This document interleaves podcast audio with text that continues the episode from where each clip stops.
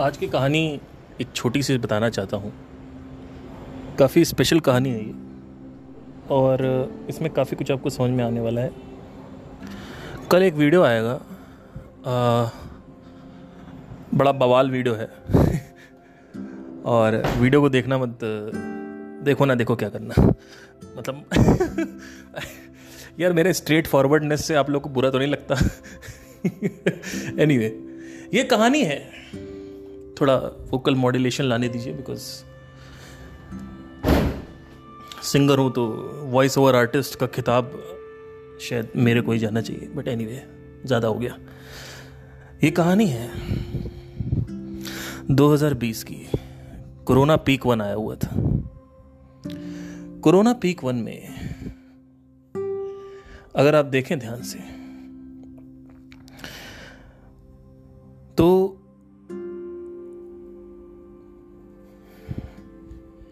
Including my family and other associates of my family and your family also, maybe maybe everybody kept on saying, हर कोई ये कहने में व्यस्त था कि कोरोना पुरोना कुछ नहीं होता है। ध्यान दीजिएगा, दो हज़ार बीस की बात, ठीक है, कोई इशू नहीं। न्यूज में चल रहा है कि यहाँ इतने लोग मर गए, केरला में पहला केस आया था तो लोगों ने कहा ये सब ऐसे ही है, सरकार की चाल है ये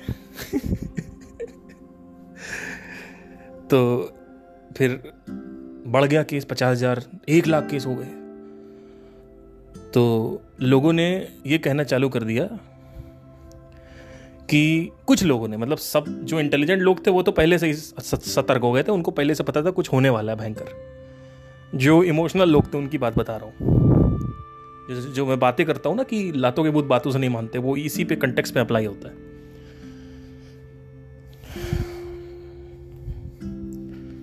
मैं बैठा हुआ न्यूज़ चैनल पे देख रहा हूँ, हमारे घर में बातें हो रही, यहाँ वहाँ चर्चा हो रही, न्यूज़ चैनल पे चर्चा हो रही। एक तो एक बुड्ढा भी था, एक कह रहा था ए कोरोना वोरोना कुछ नहीं होता, हम नहीं लगवाएंगे वैक्सीनेशन, ये वो दुनियादारी, कुछ नहीं होता कोरोना वोरोना, ये सब सरकार की चाल है, बेवकूफ़ बना रहे हैं ये लोग। तो फिर कोरोना एक लाख केस पहुँच गया। जब एक लाख केस पहुँच गया और लोग मरने लगे तो लोगों ने अपना डायलॉग बदल दिया। लोग कहने लगे कि कोरोना होता है लेकिन ये कोरोना नहीं है, ये नॉर्मल एक बीमारी चल रही है कोई, मतलब ऐसा कुछ हो गया है कि मतलब मतलब ऐसा ऐसा नहीं होता कि मतलब कोरोना हो गया है, ये सब बीमार चल रहा है, ऐसा नॉर्मल बीमार है, सर्दी खांसी जुकाम हो गया, फालतू बातें चल रही हैं। तो फिर फिर एक आध दो लोगों को कोरोना हुआ, मेरे घर में आसपास देखा मैंने, तो जिनको कोरोना हुआ तो उनके खुद के घर वाले कह रहे थे कोरोना वोरोना कुछ नहीं है बेटा, ये सर्दी जुकाम है, ये कुछ नहीं है कोरोना वोरोना, ये सर्दी जुकाम है, सही हो जाएगा। फिर एक आध दो लोग एडमिट भी हो गए, जान पहचान पड़ोसी में एक आध दो लोग एडमिट हो गए, अरे ऐसा ही है सब, नहीं नहीं मान मान ही नहीं रहे थे। फिर खुद को हो गया उनको जो बोल रहे थे, मतलब जैसे जैसे समय आगे बढ़ता गया, फिर जब उनको खुद को हो गया तब भी उनको ऐसा था अरे नॉर्मल है यार, इसमें क्या दवा खाना है यार, सर्दी जुकाम है, क्या दिक्कत है, सर्दी जुकाम है। फिर जब शॉर्टनेस ऑफ ब्रेथ हुई तब लोगों को लगा यार ये तो सांस फूल रही है, तो ऐसा तो कभी नहीं हुआ जिंदगी में, ये तो नया सिम्टम है, नया लक्षण है और फील भी गंद, गंदी आ रही है। तब फिर लोगों को यकीन हुआ कि कोरोना होता है। मतलब आप समझ लो, समझ रहे हो क्या हो रहा है? आगम प्रमाण से चालू हुआ, आगम प्रमाण से चालू हुआ, न्यूज़ चैनल पे चालू हुआ, आसपास लोगों में चालू हुआ। तो लोगों ने क्या अनुमान लगाया कि नॉर्मल सर्दी जुकाम है। उसके बाद उसके बाद जब अपने घर में हो गया किसी को तो वो भी कह रहे थे नॉर्मल सर्दी, मतलब सोच लो अपने घर में हो गया है, आसपास पड़ोस में हो गया है और दो तीन लोग एडमिट भी हो गए, उसके बाद भी कह रहे हैं कि नॉर्मल सर्दी जुकाम है, सरकार की चाल है, सरकार की चाल है। जब खुद को हुआ तब भी कह रहे थे सरकार की चाल है, तब भी कह रहे थे नॉर्मल सर्दी जुकाम है। फिर जब शॉर्टनेस ऑफ ब्रेथ हुई, मतलब द की फैक्टर वॉज सांस फूलना, टेस्ट का जाना, स्मेल का जाना, तब लोगों को लगा अरे बाप रे बाप, हे भगवान, ये तो कोई महामारी आ गई है। अरे हाँ घोचू, महामारी तो आ ही गई थी, एक साल पहले ही आ गई थी, तुमको अब पता चल रहा है। फिर कह रहे वैक्सीनेशन लगवाओ।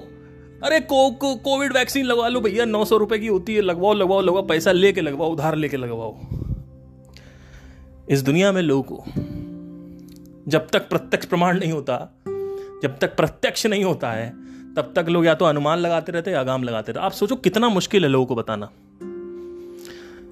कितना मुश्किल है लोगों को ये एहसास दिलाना कि मैं सच बोल रहा हूँ। सोचो कितना मुश्किल है।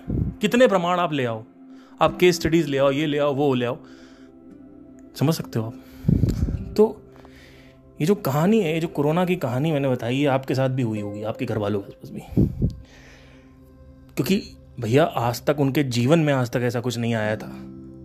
लोगों को लग रहा था कुछ जिंदगी जैसे चल रही चलती रहती है, जब मौत ने दस्तक दी तब लोगों को समझ में आया।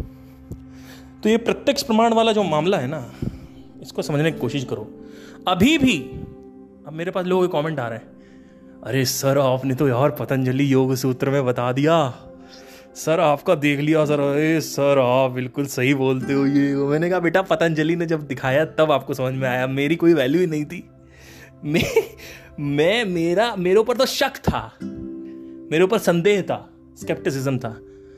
तो ऐसे ही जब लोग आके नीचे कमेंट करते हैं कि भैया वेद पढ़ने की क्या ज़रूरत है, अनुभव करने की क्या अनुभव हाँ अनुभव पर अनुभव करने की क्या ज़रूरत है, बोध करने की क्या ज़रूरत है, तो भैया अब आपको समझ में आ जाना चाहिए कि आपके माइंड को हमेशा संदेह रहता है, हमेशा स्केप्टिसिज्म बना रहता है। अगर आप कोई भी चीज़ पढ़ोगे वेदों में, वो वेद में जो पढ़ा हुआ है क्या वो आपके माइंड में आपको दिख रहा है, क्या आपके शरीर में दिख रहा है कि नहीं दिख रहा है, समझने की कोशिश करो। तो ये चक्कर होता है सारा का सारा। जो इमोशनल लोग होते हैं ना, उनको सिर्फ प्रत्यक्ष प्रमाण से समझ में आता है। साक्षात्कार एक चुड़ैल देख लेंगे रात में खड़ी हुई, रात में खड़ी हुई सामने, जब तक चुड़ैल देखेंगे नहीं वो, तब तक उनको ये नहीं समझ में आएगा कि चुड़ैल होती है कि नहीं होती। वो यही कहेंगे चुड़ैल नहीं होती है, जबकि ये भी गलत है, ये भी गलत है। कभी भी ये नहीं कहना चुड़ैल नहीं होती है, और ना ये कहना एक चुड़ैल होती है, ध्यान रखना।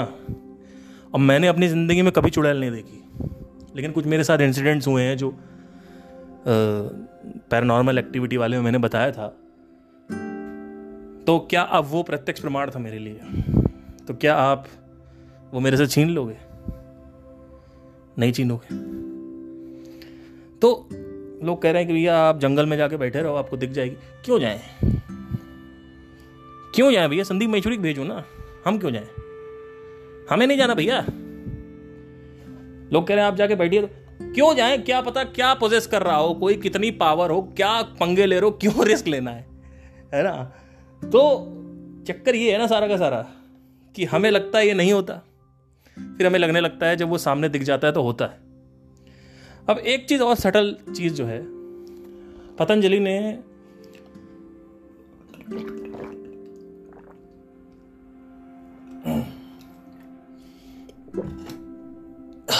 सॉरी पतंजलि के प्रमाण में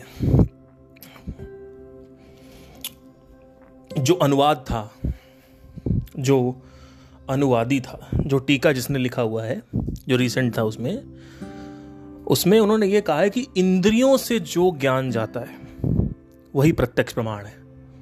पर ऐसा नहीं है। माइंड के अंदर जब आप झांकते हो तो वहां कोई इंद्री नहीं होती। माइंड के अंदर से जो इंफॉर्मेशन आपको मिलती है माइंड की, वहां पे कोई इंद्री नहीं होती। तो ये कहना उचित नहीं होगा, अनुचित होगा। इनफैक्ट आप ये कह सकते हो कि इंद्रियों के साथ साथ जो प्रमाण जा रहा है और साथ ही साथ जो माइंड के अंदर आपको दिख रहा है, जहाँ पे इंद्रियों का कोई नहीं है, वो एक ऐसा ज्ञान है जो प्रत्यक्ष है, वहाँ पे कोई फिल्ट्रेशन नहीं है। क्योंकि इंद्री आपको जो दिखाती है वो इंद्री के हिसाब से दिखाती है, जैसी इंद्री बनी हुई है। वहीं पर अगर हम आंखों के सामने एक इंफ्रारेड लगा दे तो वही जो टेबल रखी हुई है वो अलग तरीके से दिखने लग जाएगी, है ना? वही सूरज में हम जब अल्ट्रावायलेट लेंस से देखते हैं तो अलग सूरज दिखता है।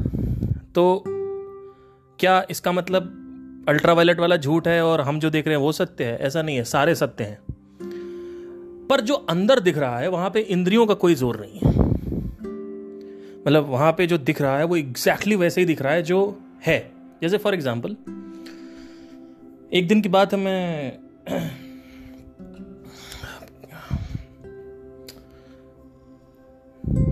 मैं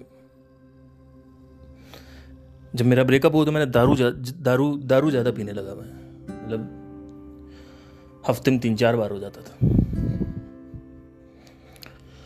तो शुरू शुरू में तो प्लेजर था और वो था, लेकिन तीसरे हफ्ते से दारू पीने के बाद एक गुस्सा सा आने लगा, गुस्सा सा। और जब ऐसे पीता गया पीता गया तो एक दिन क्या हुआ कि मैं दारू पीते ही इतना गुस्से में हो गया कि मैं अपने घर में चिल्ला रहा हूँ सबको, और सबको चिल्लाने लगा, मतलब दोस्तों को चिल्ला रहा हूँ, घर में चिल्ला रहा हूँ, इनफैक्ट अपने आप को भी हार्म करने की कोशिश कर रहा हूँ नशे में। फिर मैंने जब मैं सोबर हुआ, थोड़े दिन बाद बाहर निकला, तो मैंने देखा कि ऐसे ही आदमी अपने घर में बीवी बच्चों को मारता है दारू पीने के बाद, दारू पीने के पहले नहीं। मैंने कई घर ऐसे देखे जहाँ पे ऐसा होता है।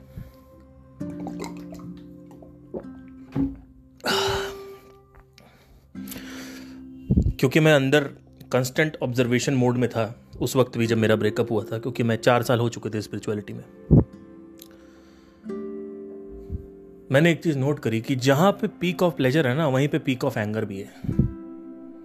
और मैंने इसका कई बार एग्जाम्पल भी दिया है कि जैसे आप हस्त मैथुन ज़्यादा कर लेते हो तो आपको बहुत गुस्सा आने लगता है, इरिटेशन लगने लगती है। अगर आप सेक्स कर रहे हो और लड़की का नाड़ा नहीं टूट रहा है तो आदमी नाड़ा तोड़ देता है गुस्से में। वहीं पे अगर मान लो आपका ऑर्गेज़म हो रहा है और और लड़की आपको कंटाप मार दे तो आपको तो आपको आपको गुस्सा आने लगता है। या लेट से लड़की का ऑर्गेज़म नहीं होता है तो आपको गुस्सा आप लड़की को गुस्सा आने लगता है। तो जहाँ पे पीक ऑफ प्लेजर है वहीं पे अगर आप देखेंगे ध्यान से, वहीं पे पीक ऑफ एंगर भी है। तो अब इसमें प्रत्यक्ष प्रमाण, अनुमान प्रमाण और आगामी प्रमाण क्या कर रहा है, आगाम प्रमाण क्या कर रहा है, देखिए।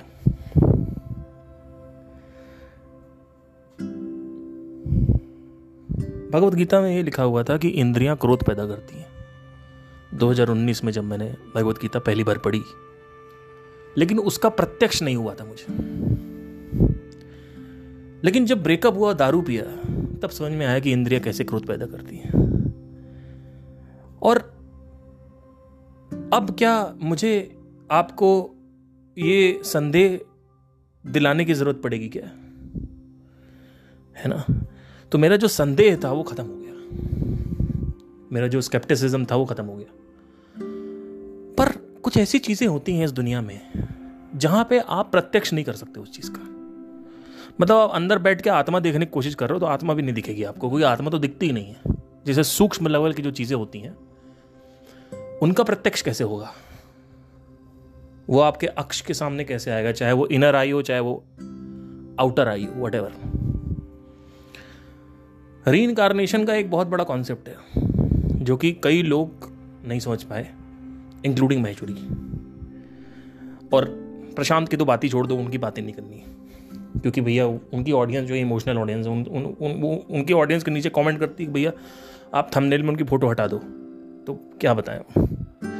अब हनुमान जी की लोग फ़ोटो लगाते हैं, भगवान शंकर की फ़ोटो लगाते हैं थंबनेल में, तब मतलब मतलब क्या आपने क्या इनको परमात्मा समझ लिया है क्या, कि मतलब क्या मतलब आपने क्या कॉपीराइट ले रखा, ट्रेडमार्क ले रखा उस फोटो का? मतलब कोई विचारों का वितर्क देने का कोई सवाल ही नहीं है। वेरे संदीप और जय कृष्णमूर्ति, स्पेशली जय कृष्णमूर्ति की ऑडियंस, अरे वाह क्या ऑडियंस है। भले ही मैं कृष्णमूर्ति के बारे में अगेंस्ट बात कर रहा हूं, लेकिन वो आदमी पहले सुनेगा, समझेगा, कहेगा हाँ नहीं बात तो सही है। जैसे कृष्णमूर्ति ने कहा साधना से कुछ नहीं होता, जबकि ये दोनों लोग साधना करके बैठे हुए हैं। जब इन्होंने चालू किया था, संदीप जी ने और कृष्णमूर्ति जी ने, तो दोनों लोग चालू कर मतलब दोनों लोगों ने बहुत साधना करी है, शुरू के तीन चार साल साधना में कर, गुजारे हैं इन्होंने।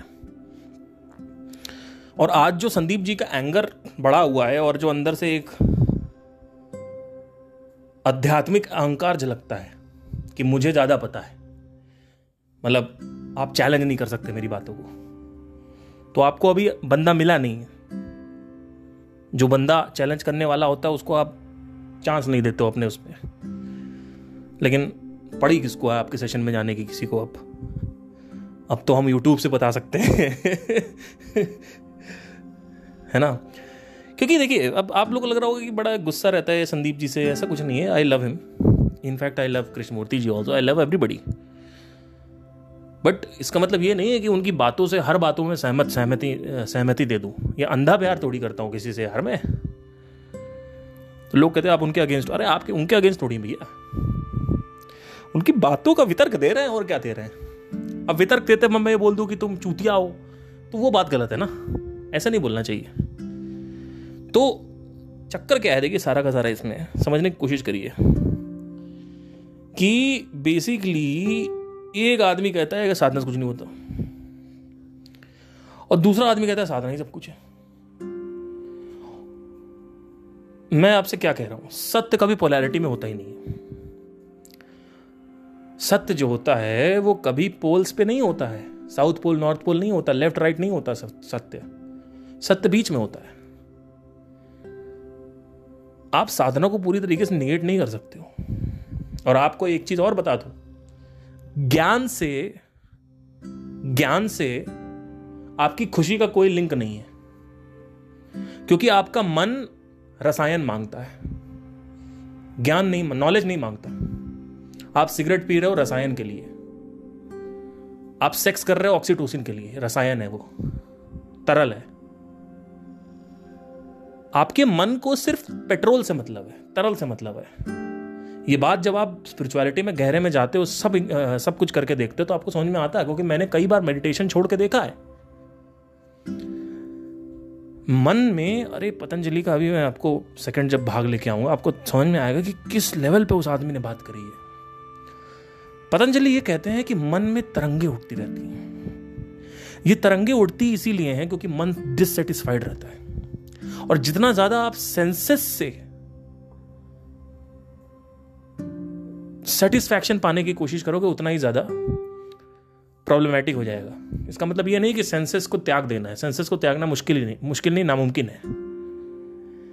सेंसेस को एज अ प्लेजर यूज करना है, बट एज अ खुशी, ऐसा संतुष्टि नहीं यूज कर। ये दुनिया की प्रॉब्लम क्या है, सेंसेस को एज अ संतुष्टि यूज कर रही है। आदमी सेक्स करता है मजे के लिए, वहां तक ठीक है। आदमी सेक्स कर रहा है खुशी के लिए, संतोषी के लिए। आदमी प्यार कर रहा है संतोषी के लिए, आदमी शादी कर रहा है संतोष के लिए, तृप्ति के लिए, ठीक है। इसलिए तो आदमी सेटिस्फाइड नहीं हो पाता। आदमी जब शादी करता है तो खुशी के लिए करता है, लेकिन छः सात आठ महीने बाद उसको दूसरे की वाइफ अच्छी लगने लगती है। वो लगना ही लगना है, क्योंकि टेस्टोस्टेरोन का लेवल जब इंक्रीज होता है शरीर में तो आपको दूसरी लड़कियों के साथ संभोग करने का मन करता है।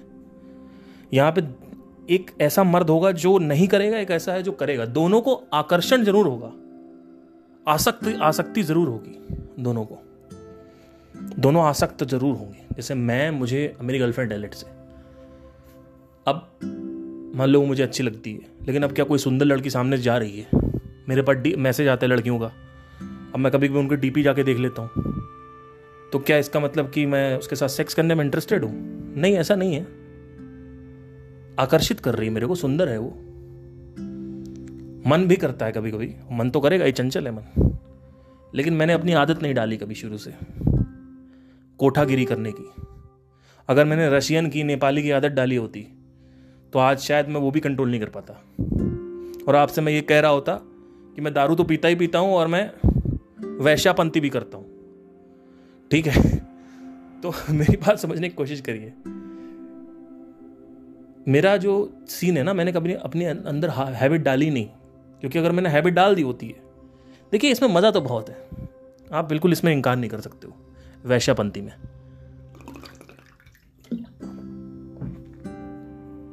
इतना मज़ा है जिसकी कोई मतलब उसको टाइम लगता है, उस मज़े को लूप बनने के लिए, रिपीटेटिव बनने के लिए टाइम लगता है। जब वो रिपीटेटिव हो जाता है आप लड़की चेंज कर देते हो, आप रशियन की जगह नेपाली पकड़ लोगे, नेपाली की जगह आप इंडियन पकड़ लोगे, ठीक है। तो पूरा का पूरा जब आप ये इस पूरे के पूरे मूवमेंट में बोर होने के लिए आपको पाँच से छः साल लगेंगे। ऐसा नहीं है कि आप लड़की शिफ्ट करते जाओ तो आपको हमेशा मज़ा आएगा, ऐसा नहीं होता है। ये पूरा का पूरा मूवमेंट जो है, इसमें आप एक पॉइंट पे पहुँचोगे जहाँ पे आपको कोई भी किसी भी प्रकार के बटक्स, सारे प्रकार के जो ब्रेस्ट होते हैं वो आप चूम चुके हो, उनका आप संभोग कर चुके हो, सारे प्रकार के लिप्स, सारे प्रकार की महकें आप सूंघ चुके हो। फिर एक पॉइंट आता है जहाँ पे आप पहली बार तो इस पॉइंट तक पहुँचते पहुँचते कई लोग बीमारी हो जाएगी, क्योंकि ऐसा नहीं है कि आप इतनी बार करोगे तो संभावना भी बढ़ती है आपका एचआईवी होने की। हाँ, वो आप कहोगे निरोध लगा देंगे, निरोध निरोध से कुछ नहीं होता, ज़रूरी नहीं है, क्योंकि संभावना हो संभावना बढ़ सकती है। ठीक है, तो ये जो चक्कर है ना सारा का सारा, ये इसका भी रिपीटेटिव लूप है। तो आप कब तक कहाँ भागोगे सेंसेस की तरफ? तो सेंसेस की तरफ जो पतंजलि क्या कहते हैं कि हमारा जो मन है, अभी हम जब दूसरा भाग करेंगे तो उसमें आपको इसमें बताऊंगा मैं, हमारा जो मन है उसमें तरंगे उठती रहती हैं। ये जो तरंग है, ये जो वाइब्रेशंस हैं, ये वाइब्रेशन समाधि लगते ही, मतलब जैसे जैसे आप समाधि लग, लगाते जाते हो लगाते जाते हो इन वाइब्रेशन को बिल्कुल न्यूट्रल कर सकते हो आप। जब ये वाइब्रेशन न्यूट्रल हो जाती है तो उसके बाद एक नई स्टेज खुलती है, वो स्टेज होती है बीज समाधि की तरफ। फिर जब बीज समाधि आपको प्राप्त हो जाती है तो आती है निर्बीज समाधि। ये प्रत्यक्ष इसका मैंने कर रखा है पतंजलि में। अभी तक मैंने सब चीज़ों को सद्गुरु से सुन रखा था, ठीक है, और भी दो तीन जगह से पढ़ रखा था, लेकिन जब इसको पतंजलि ने बताया तो मैं उस पर उसको डिनाई नहीं कर सकता कि मतलब I have to, because I have also touch the stage. वो तरंगे वाला जो रोकने वाला है वहाँ तक मैंने कर लिया है, लेकिन उसके आगे मैंने बीज समाधि की तरफ जो यात्रा होती है, अंदर अंदर की यात्रा। यात्रा क्या है बेसिकली? इसमें देखिए होता क्या है, जब आप वन पॉइंटेड फोकस लगाते हो किसी चीज़ पे, तो सबसे पहले आपका मन जो है वो टोटली शांत हो जाता है। उसके बाद उसमें तरंगे उठना बंद हो जाती हैं। तरंगे उठेंगी ही नहीं, मतलब आप पहले पाँच मिनट के लिए विचार शून्यता में जाओगे, फिर अभ्यास करते करते करते करते आधे घंटे हो जाएगा, फिर एक घंटे हो जाएगा, और जब एक घंटे हो जाता है विचार नहीं चल रहा है तो अंदर जो प्रारब्ध है यानी जो एनर्जी है वो बढ़ती जाती है बढ़ती जाती है बढ़ती जाती है। इसी वजह से वो जो कुंडलिनी है वो हो जाती है लोगों की, यहाँ पे इस वजह रीज़न है। तो होता क्या है कि इसके साथ ही साथ जो अंदर के शांसित कर्म पड़े हुए हैं, यानी जो जितना भी आपने एवोल्यूशन किया अभी तक उसकी जो मेमोरी है, और अगर हम इसको यहाँ पे पुनर्जन्म के भी जो कर्म है उसको भी अगर यहाँ पे इंक्लूड कर दे तो, और ये मैं नहीं कह रहा हूँ, अभी मैं पतंजलि में ही लिखा हुआ है सारा, उसको भी अगर हम इंक्लूड कर दे तो धीरे धीरे क्या होता है, जो प्रारब्ध है यानी इस जन्म के जो डिज़ायर्स हैं वो डिज़ोल्व हो जाते हैं। मन की जो तरंगे यानी इनवॉलेंट्री थॉट वो भी खत्म हो जाता है, फिर वॉलेंट्री थॉट खत्म हो जाता है। इसको वैराग्य बोलते हैं, और वैराग्य भी तीन प्रकार के बताए हैं इसमें पतंजलि में, उसमें भी आएंगे हम। तो परावैराग्य एक होता है, वो स्टेट होती है जहाँ पे आप कुछ भी नहीं हो। तो इसलिए मैं बोलता हूँ कि साधना नहीं करनी चाहिए ज़्यादा, क्योंकि आपको सिंगर बनना है, आपको एक्टर बनना है, आपको पता नहीं क्या क्या बनना है। आप पहले आप इसमें अगर चले गए तो सब छूट जाएगा, सब आपको बेकार लगेगा। मतलब मैं खुद स्ट्रगल कर रहा हूँ, आपको मैं क्या बताऊँ। मैं जानबूझ के मेडिटेशन नहीं करता हूँ, क्योंकि अगर ज़्यादा कर लो तो फिर कुछ मतलब कुछ करने का मन ही नहीं करता। उठे, पेड़ को देख रहे हैं, पेड़ को देख रहे हैं, कुछ अट्रैक्ट ही नहीं करता है। वो डिजायर जो है ना वो ढीले होने लगते हैं।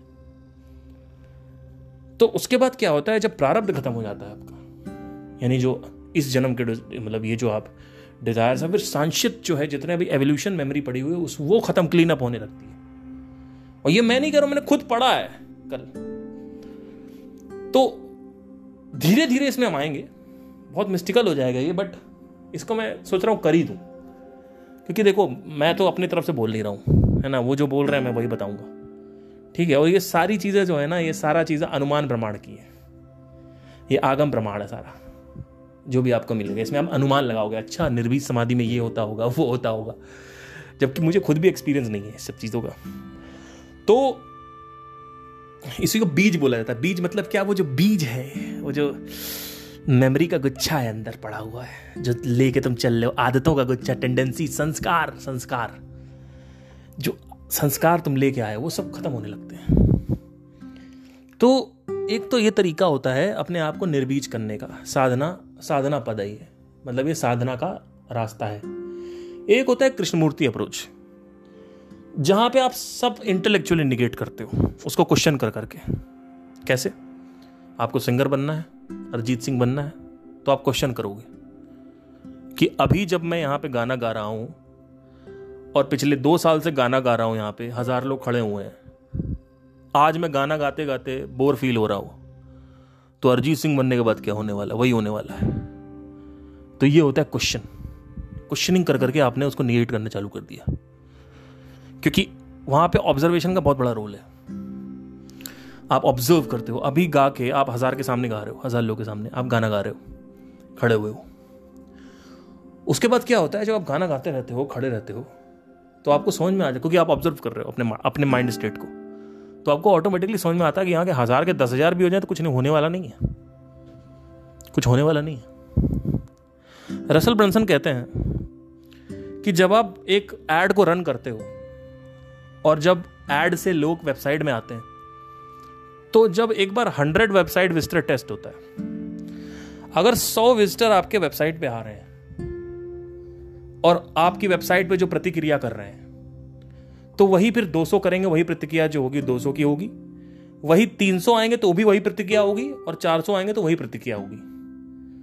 बेसिकली सौ क्लिक्स का टेस्ट होता है। तो यहाँ कहने का ये मतलब है कि आपने दो सौ लोग के सामने गाया तो अच्छा लग रहा है, फिर आप हज़ार के सामने गाओ और अच्छा लगेगा, लेकिन एक पॉइंट आएगा जब कितने भी लोग हो जाएं, दस हज़ार हो जाएं, बीस हज़ार हो जाएं, पचास हज़ार हो जाएं, लाख हो जाएं, आपको वही सेम फीलिंग हो रही होगी। मतलब there is no possibility of increased pleasure, है ना? तो क्योंकि भिन्नता चाहिए। समझने की कोशिश करो, इस भौतिक जगत में एक धर्म काम करता है, वो धर्म है भिन्नता का धर्म, फंक्शनैलिटी। धर्म मतलब होता है फंक्शनैलिटी। तो आपके माइंड को भिन्नता चाहिए। अब आदमी क्या करता है? रशियन से नेपाली, नेपाली से इंडियन, इंडियन से अपनी वाइफ, है ना? सब जगह उसको मुंह मारना है। लेकिन जब वहां पे उसको भिन्नता मिलना बंद हो जाती है, बड़ा अच्छा पॉइंट आ गया यहाँ पे एकदम से बात करते करते, आपका मन जो है भिन्नता तलाशता है, डिफरेंशिएशन तलाशता है, भिन्नता चाहता। लेकिन जैसे ही भिन्नता बंद हो जाती है तो आपका मन जो है वो वापस फड़फड़ाने लगता है। और भिन्नता हर समय बनी रहे ये नामुमकिन है, क्योंकि आप इस दुनिया की सारी लड़कियों के साथ सेक्स कर लोगे तो भी आप देखोगे कि एक पॉइंट आएगा जहां पे भिन्नता पॉसिबल ही नहीं है करना। क्योंकि देखिए, मेरी बात ध्यान से सुनिए, मैं यहाँ पे सेक्सुअल एग्जाम्पल ले रहा हूं। कई लोग बोलते हैं आप सेक्सुअल एग्जाम्पल क्यों लेते हो? अरे भैया, मेरे पॉडकास्ट मत सुनो, आपको नहीं पता, अठारह साल के आप लड़के हो, आपको नहीं पता कि मैं क्या बात कर रहा हूं, किस सोच से बात कर रहा हूं, क्योंकि यही लोगों को चाहिए, लोगों का दिमाग यही रहता है। तो पहले इसको काटना पड़ेगा। अगर ये नहीं कटाना है, सेक्स, ये सेक्स जो है सबसे बड़ी चीज है, उसके बाद है फूड। इस दुनिया में सबसे ज्यादा लोगों को पता है क्या चाहिए? सेक्स, उसके बाद फूड चाहिए। बहुत कम ऐसे लोग होंगे जो कहेंगे मुझे पहले फूड चाहिए फिर सेक्स चाहिए। सेक्स बहुत खतरनाक चीज है, तो सेक्स के ऊपर बात करना बहुत ज़रूरी है। इसको बात करने से सिर्फ मेरे अंदर, आपके अंदर नहीं चेंज आते, मेरे अंदर भी चेंजेस आते हैं। तो लोग कहते हैं सेक्स के बारे में, अरे भैया पॉन ये थोड़ी चल रही कि कोई मैं आपको आ, क्या बोलते हैं उसको, सेक्स स्टोरीज थोड़ी सुना रहा हूँ कि वो लड़की आई एक दिन रात में, उसने दरवाज़ा खटखटाया, मैंने दरवाज़ा खोला, उसकी जुल्फ़ों को सहारा, उसने अपने होंठ मेरे गालों के पास कर दिए और उसके सांसों से गरम गरम जो महक आ रही थी वो मेरे गालों में यहाँ पे लगी, तो मेरे हाथों के जो रोंगटे थे वो खड़े हो गए। ये बात थोड़ी हो रही है यहाँ पे, कर वो भी सकता हूँ मैं, मज़ा आ जाएगा आपको, लेकिन क्योंकि मैं I am a very nice story teller, ठीक ठाक हूँ, मतलब ठीक ठाक। एनीवे, कुछ ज़्यादा ही हो रहा है। Let's wrap it up.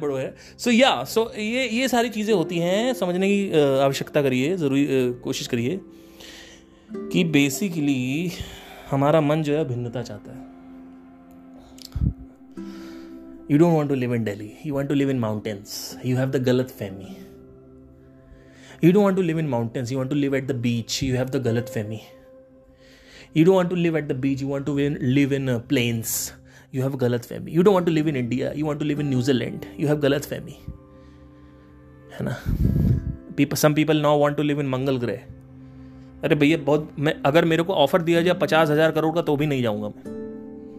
जाना ही नहीं, रहना ही नहीं भैया. जहाँ पे पेड़ पौधे नहीं मुझे नहीं रहना, वहाँ चक्कर पालने ही नहीं है. But people have dreams. लोगों को भिन्नता चाहिए ना भैया. प्लेनेट समझ में यार, दूसरा प्लेनेट पे चलो यार. भिन्नता चाहिए लोग को. उनको ये नहीं पता कि भिन्नता जो तलाश रहे हो, जो ये जो ये जो अलग अलग, ये वो लड़की जो सबसे अलग है, वो लड़की जो सबसे. क्यों भैया अलग क्यों चाहिए? अलग क्यों चाहिए भैया? क्यों अलग चाहिए आपको? वो लड़की जो सबसे साधारण है, ये क्यों नहीं चाहिए? मेरा लड़का अलग है, मे, मेरा बच्चा अलग है, मुझे इसको कुछ अलग बनाना है. ये तो अलग ही निकलेगा, भीड़ में अलग ही दिखेगा. क्यों दिखेगा भीड़ में अलग?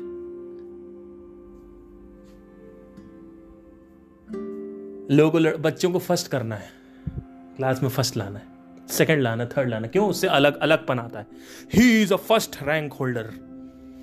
उससे क्या होगा? अलग दिख रहा हूं मैं, चमक रहा हूं. अरे घोचू, अलग दिखने से क्या हो जाएगा?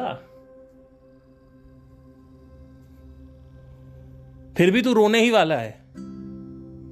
लोगों को ना ये सम, लोग बस भोगते रहते हैं, भोगते रहते हैं. उनको कभी एक चीज अगर देख लेना वो ध्यान से, एक एक जो भोग ले रहे हैं, एक सिंगल भोग, एक भोग भी अगर ध्यान से लोग देख लेना तो लोगों की पैंट उतर जाएगी. लोग सत्य सत्य के सामने आ जाएंगे. लेकिन लोग देखते नहीं. लोग शादी करते खुशी के लिए, उसके बाद खुशी नहीं मिलती तो कहते हैं यार वो ऑफिस की लड़की लाइन दे रही थी, उसके साथ अगर सेक्स करेंगे तो कितना मजा आएगा. फिर वहां चले जाते हैं. फिर उसके बाद उसको सेक्स कर लेते हैं. फिर कहते हैं अरे यार बीवी को छोड़ो, इससे शादी कर लो. फिर उससे उसको छोड़ के उससे शादी कर लेते हैं, ये सोचते हुए कि इसके साथ शादी करूंगा ज्यादा मजा आने वाला. कुछ नहीं होने वाला, कुछ नहीं होने वाला तुम्हारा. तुम सिर्फ बेवकूफ हो. तुमने कभी एक ही भोग को ध्यान से नहीं देखा. एक भोग, सिंगल भोग तुम अगर ध्यान से देख लो तो तुमको समझ में आएगा कि तुम्हारा मन तुमको भिन्नता की तरफ लेके जाता है. अब भिन्नता की तरफ क्यों जाता है, इसको भी समझना जरूरी है. मन में जो तरंगे उठती हैं, ये तरंगों को, ये तरंगे उड़ती इसी वजह से है क्योंकि मन को ना रसायन चाहिए. इसका लॉजिक ये है. और कुछ लोग जो हैं यूट्यूब गुरुज, वो ज्ञान देते हैं. ज्ञान से इसका कोई तात्पर्य नहीं है. मन कहता हमें ज्ञान नहीं चाहिए. मन कहता है कि ज्ञान बुद्धि का डिपार्टमेंट है, वो आप अपना रखो. अगर आप चाहते हो कि हम आपके ऊपर गुलामी ना करें तो हमें पहले हमारी मांगे पूरी करो. तो इसी वजह से साधना करते रहना चाहिए आजीवन, जिससे आपका मन आपको इधर उधर न लेके जाए, राग द्वेष ना हो ज्यादा. जितना ज्यादा आप मेडिटेशन नहीं करोगे उतना ज्यादा राग द्वेष बढ़ेगा. राग द्वेष मतलब क्या होता है कि मैं सिंगर हूं, मैं सिंगर हूं और मैं सिर्फ सिंगर हूं, मुझे मार्केटिंग नहीं सीखनी. मुझे पता है कि मुझे मार्केटिंग सीख के बहुत मैं पैसा कमा सकता हूं, लेकिन मैं मार्केटिंग नहीं सीखूंगा. अल्टीमेटली जब वक्त आ जाएगा तो मुझे जॉब करनी पड़ेगी.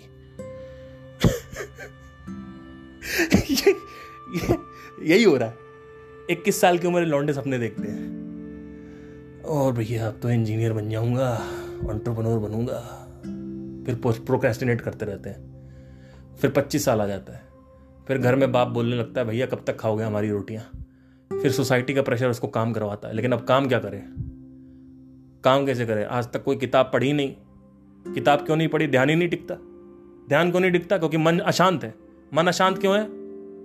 क्योंकि तुमको गलत फहमी है कि भिन्नता में सुख है.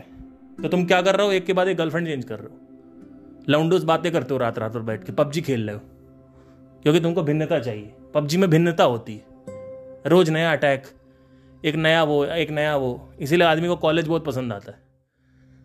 आदमी कहता है यार कॉलेज में रोज कुछ नया हो रहा है, इसलिए आदमी कॉलेज भूल नहीं पाता जॉब करने के बाद, इसलिए नॉस्टैल्जिक होता है. इट्स ऑल अबाउट फकिंग भिन्नता. इसीलिए मैं बोल रहा हूँ the biggest secret of the universe is भिन्नता। अभी रिसेंटली सब्सक्राइबर्स बात हुई, कहते हैं आपका बिगेस्ट सीक्रेट वो देखा, उसमें आपने कोई बिगेस्ट सीक्रेट तो बताया ही नहीं। मैंने कहा क्या नहीं बताया? कह रहे भिन्नता तो पता है। भिन्नता क्या? मैंने कहा अरे भैया क्या बात कर रहे हो यार, पता क्या है भिन्नता? भैया अध्यात्म के लेवल पे अगर आप देखोगे ना तो कोई भिन्नता नहीं होती है, यूनिवर्स के लेवल पे भिन्नता होती है। और भिन्नता एक जगह नहीं होती है कि पेड़ अलग है या जानवर अलग है। भैया भिन्नता हर जगह, आपके मन को भिन्नता चाहिए। वो भाग रहा है क्योंकि उसको गलत फहमी है। वो गलत फहमी क्या है कि ये लड़की मुझे मिल जाएगी, इससे शादी हो जाएगी तो खुशी मिल जाएगी। हाँ, अगर आप इसलिए शादी कर रहे हो कि आपको पता है पूरी रियलिटी, आपको फ्रेगमेंटल रियलिटी नहीं पता। लोगों आधी अधूरी रियलिटी पता है, पूरी रियलिटी देखना नहीं चाहते कभी। तो आई होप आपको क्लियर हुआ हो। Thank you, take care, have a nice day.